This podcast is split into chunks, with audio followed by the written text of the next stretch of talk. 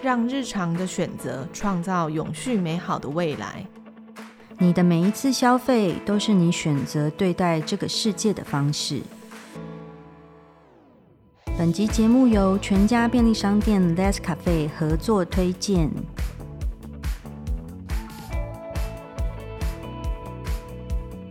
大家好，欢迎收听《听天下 Podcast》，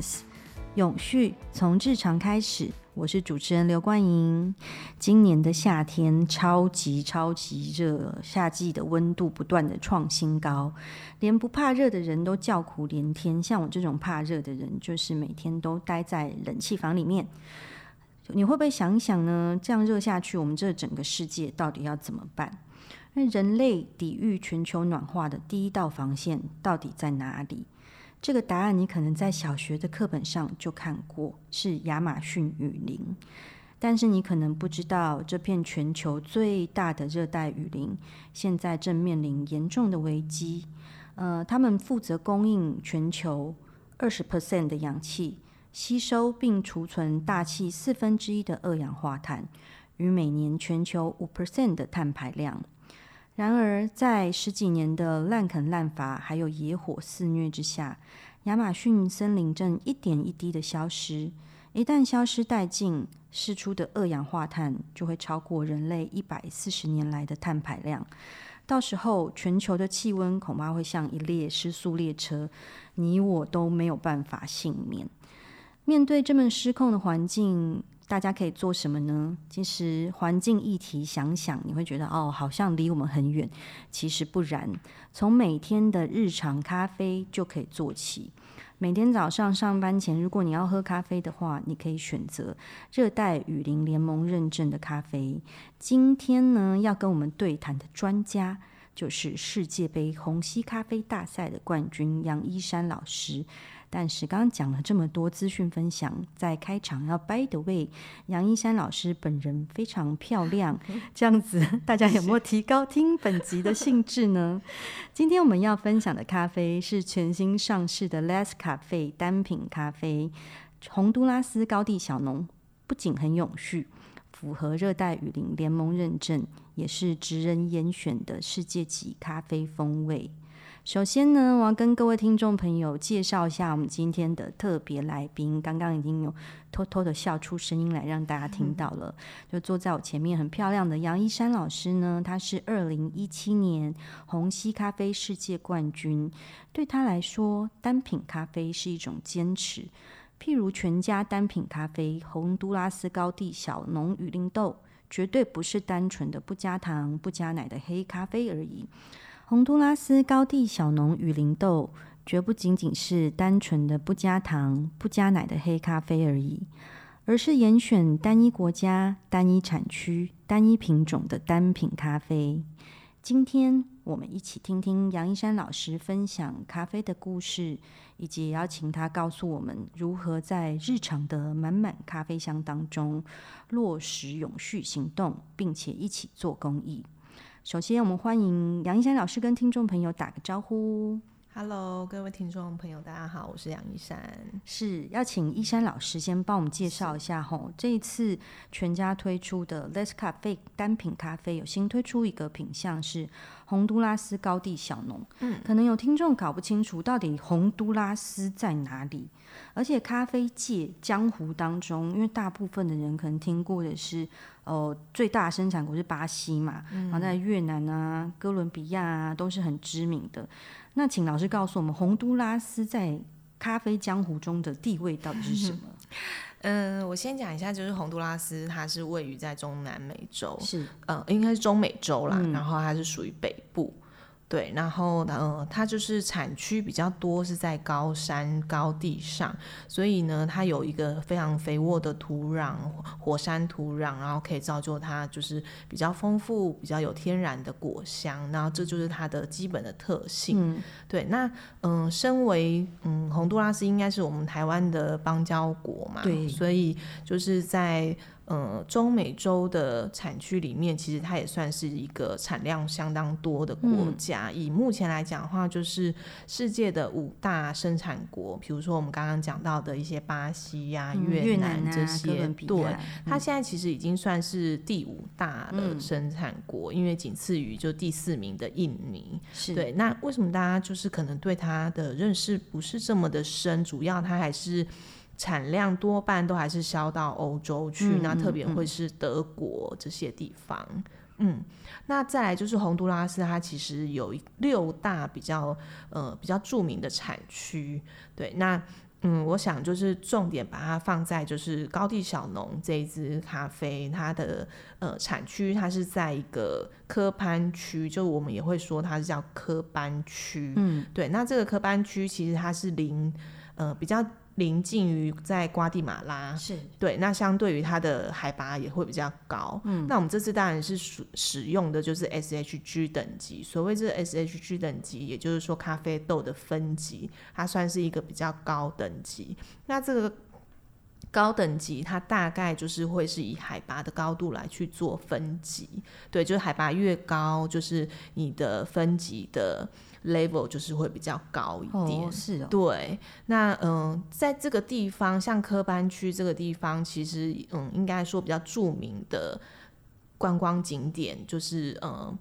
玛雅文明的那个玛雅遗址。对对，那这个玛雅玛雅地区科班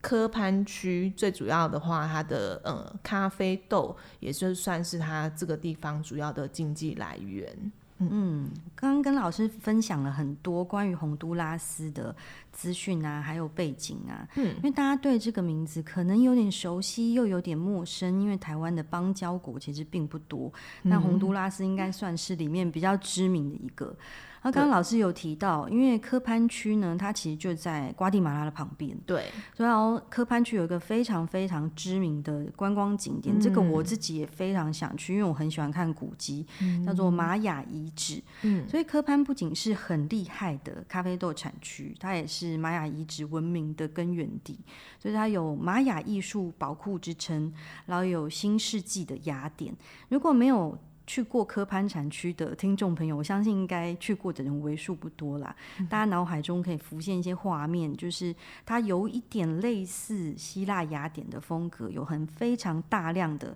石雕跟石碑，可是是呃更时间更早了，非常原住民的那种很生猛的风风味这样子。嗯、那搭配这样子的风土民情呢，就会让人很想一探究竟，在这样子的土地上，到底可以生长出什么样风味的咖啡豆？那么，洪都拉斯高地小农这支咖啡豆呢，嗯、在口感上有什么特色？想请老师跟大家分享一下。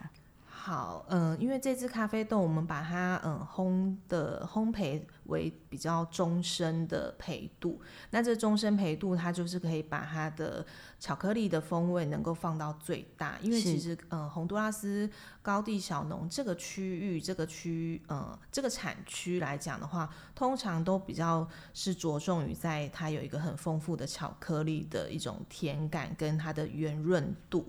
对，所以呃，整体来讲呢，它在呃不同的温度之下，又会有不同的调性。比如说我们在高温的时候刚喝，可能大概在七十度以上的时候，刚一入口的时候，你可能会先感受到的是一些比较。柑橘的调性，那这个柑橘的调性，嗯，一般柑橘来讲的话，我们可能就是橘子啊，或者是葡萄柚这样。那橘子来讲的话，其实对一般的消费者来讲，它的印象来讲，其实它就是一个比较酸度比较高的一种柑橘。嗯，但是嗯，这一支宏都拉斯，它其实它的柑橘调性是比较偏中等的一点，它酸度不是太高，所以我们喝起来的感觉比较像是。葡萄柚这样子的一个柑橘调性，那它是柔柔的、很细致的果酸。然后当你来到了比较中温的时候呢，你就可以开始感受到它主体的那个巧克力的口感在嘴巴里面。那甚至就是说，在尾韵的部分，它还会有一点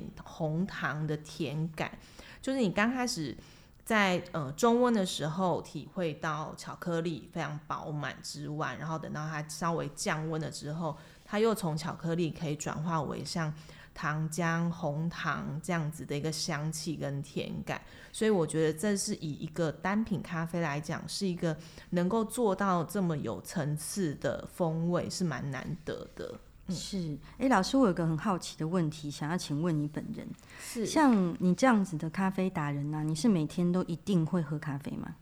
一定会，就是两杯到三杯，这么大的量，但是晚上会睡不着吗？其实我还好，哎，不太会睡不着。对，是。嗯、那像那个洪都拉斯高地小农这种，就是巧克力风味很饱满，然后果酸口味比较细致的，嗯，会推荐是单喝，还是我们可以搭个甜点啊什么的？是什么场合？有什么口感上的推荐？一般来讲的话，我可能啦，我自己个人还是会早上都喜欢单喝，嗯、那当然就是可能会有早餐。那下午的时候喝像这样子比较具有巧克力调性，然后比较浑厚的风味的话，我们当然也是蛮适合搭配一些点心。嗯，但是我们也有试过，就是像这一支咖啡豆，如果它要搭配点心，其实可以。搭配比较有一点 cheese 类的蛋糕，嗯、然后或者是嗯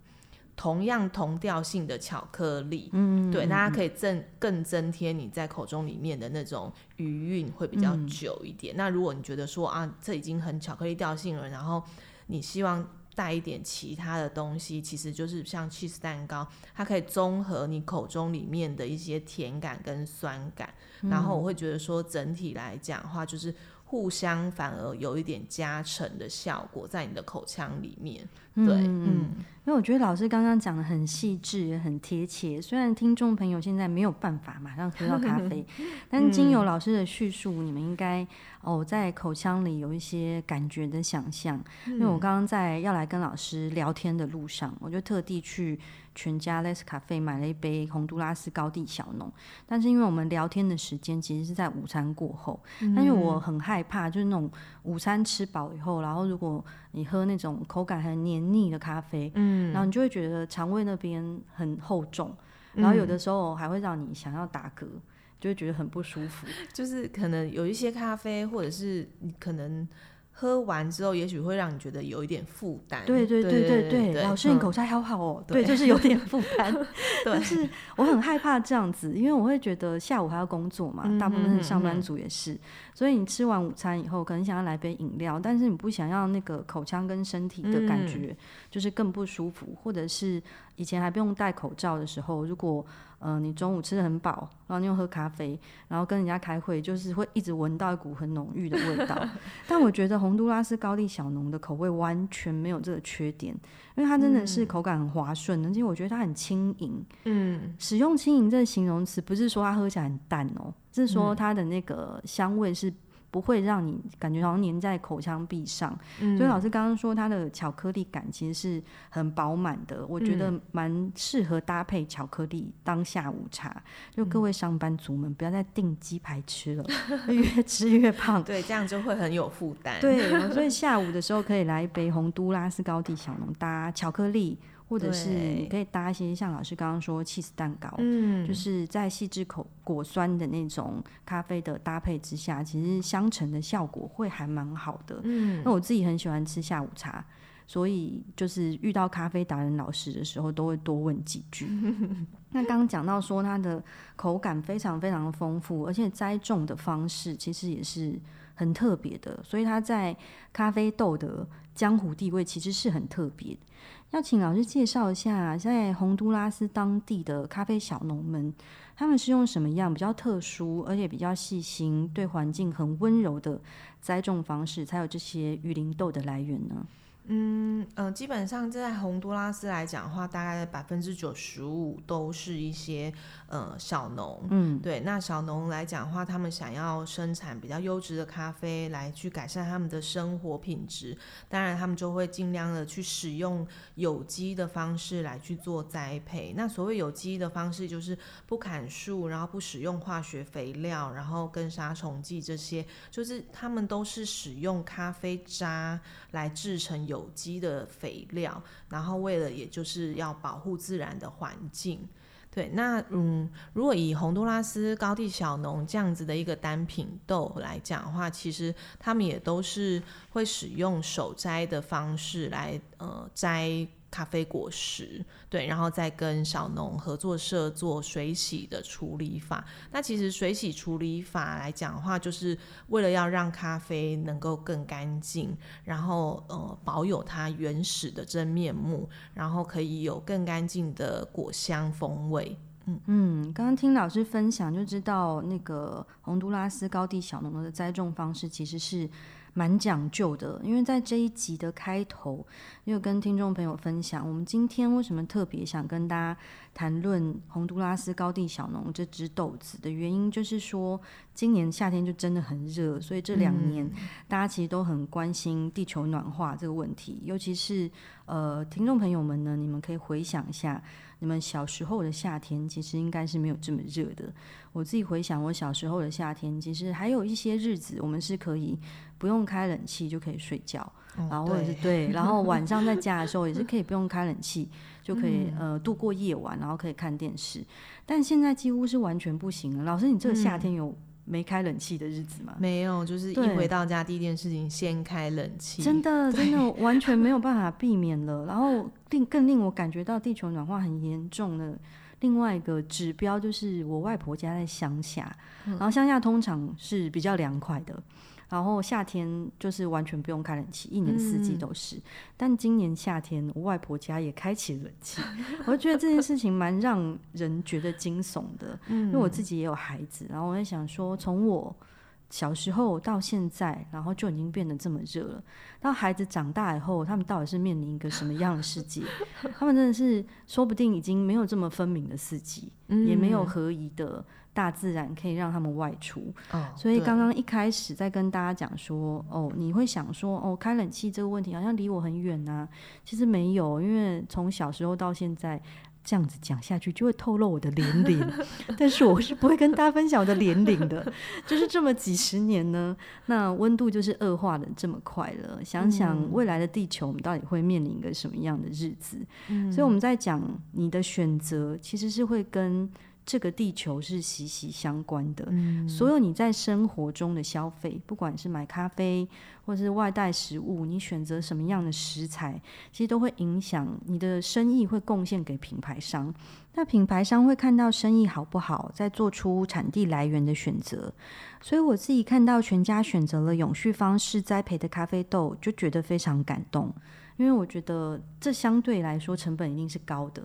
但是他们愿意跨出这一步，嗯、消费者应该也以比较温暖的心情去回馈这件事情。嗯、对，所以刚刚老师有提到，洪都拉斯的小农为了守护环境，所以在种种植咖啡上付出了非常非常多的努力。因为有机栽培其实是很麻烦的，你不能使用化学肥料是很方便，对、嗯，买来直接喷就好了。但有机方式你要有很多等待跟自己处理肥料的时间，以及不砍树。不使用化学肥料跟杀虫剂，还要运用咖啡渣制成有机肥料。那这样听下来，我就觉得很好奇，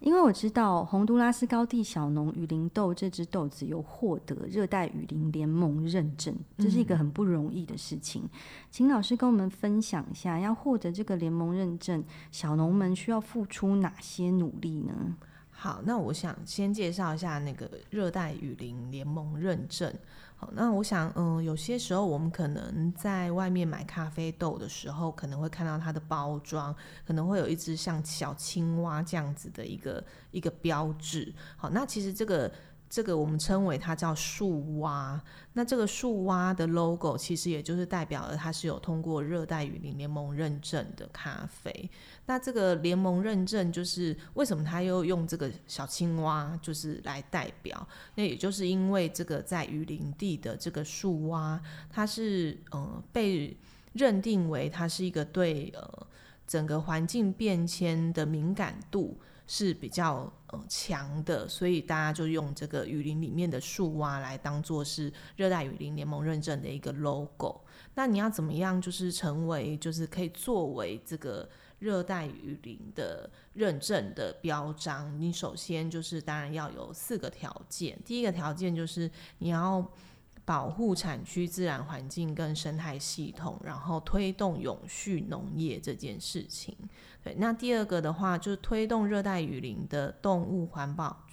呃，保护区的野生动物保护。然后第三个是保障当地劳工的薪资、医疗、教育等等的福利。第四个条件呢，就是需要有严格的追踪追溯管理。那也就是具具有这四个条件，然后又要有通过产销监管链的认证，这样子才能够符合热带雨林联盟认证。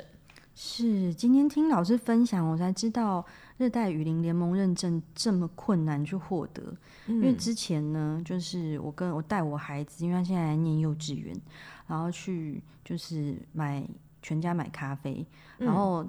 嗯那个时候我们在店里有看到一只像树蛙的 logo，嗯，但孩子又问我说：“呃，那个是 Hello Kitty 的朋友。”他说：“我就是大眼蛙。”然后，但是因为我也不知道那是什么，我说：“哦，对，他可能是 Hello Kitty 的朋友。”其实我们这样就是太侮辱那个热带雨林联盟认证的树蛙，因为树蛙其实它是非常非常。对环境很敏感的一种动物，嗯嗯、所以一旦你的温度跟湿度跟土壤的酸碱度改变的时候，嗯、它会率先的反应给让大家知道，包括它的数量跟它的皮肤状况都会出现很大的改变。嗯、所以刚刚听众朋友听老师一说就知道，这个树蛙的出现其实是很不简单的。嗯嗯、它不仅是代表你守护了这块土地。而且你也守护了这个社会，因为刚刚老师有讲到啊，他要保证当地劳工的薪资、医疗、教育等福利，嗯，就是你不能苛刻你的员工，你是一个符合规范的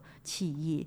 这样子才可以获得这个树蛙的 logo，嗯，所以它是兼具了自然角度，还有社会人文关怀以及品质管理的一个认证。对于呃农作物来讲，其实是非常非常不容易的。嗯，所以我们看到这个 logo 的时候，其实就呃，如果你愿意的话，可以去多多支持它。嗯，在日常生活中，其实就像我们刚刚跟大家分享，你每一次的消费啊，其实都代表了你是一个什么样的人，你重视什么事情。每一杯咖啡呢，再微小的举动，都有可能改变这个世界。今天我们很高兴邀请到虹吸咖啡世界冠军的杨一山老师，想请教一山老师啊，因为现在外带咖啡店在呃台湾的密度其实是很高很高，然后品相也非常非常的多。嗯，在这么多款的咖啡当中，会愿意推荐我们去品味洪都拉斯高地小农这款单品咖啡，一定要去全家喝喝看的原因是什么呢？嗯，因为洪都拉斯高地小农，它呃是比较，我们是做永续跟做公益的一款咖啡，等于就是说，我觉得也可以直接说，我们喝的是一个永续，是对。那呃最主要的话呢，当然就是第一个，我们要支持热带雨林联盟认证的咖啡豆，那因为支持它也等于就是保护地球，然后让整个环境更永续。第二个呢，就是洪都拉斯又是我们的邦交国，所以呢，呃，在个消费者去消费这个呃邦交国所种植的咖啡豆，就可以促进更好的国民外交嘛。那第三个来讲的话，就是它可以改善洪都拉斯这个产区呢咖啡农的一些生活条件。第四个呢，当然也就是它真的很好喝，好，因为这一款单品咖啡，它可以丰富所有。呃，前中后层次的风味，然后特别它又是用水洗处理法，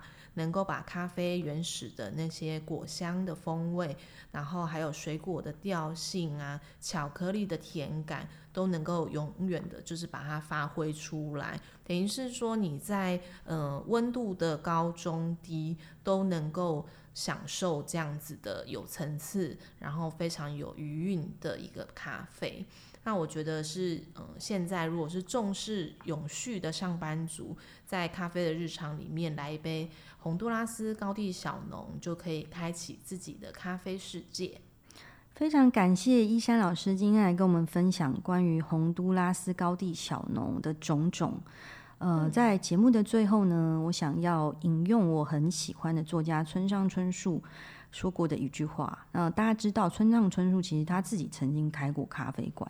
他就说仪式感让人对日常心怀敬畏，对生活也更加的铭记与珍惜。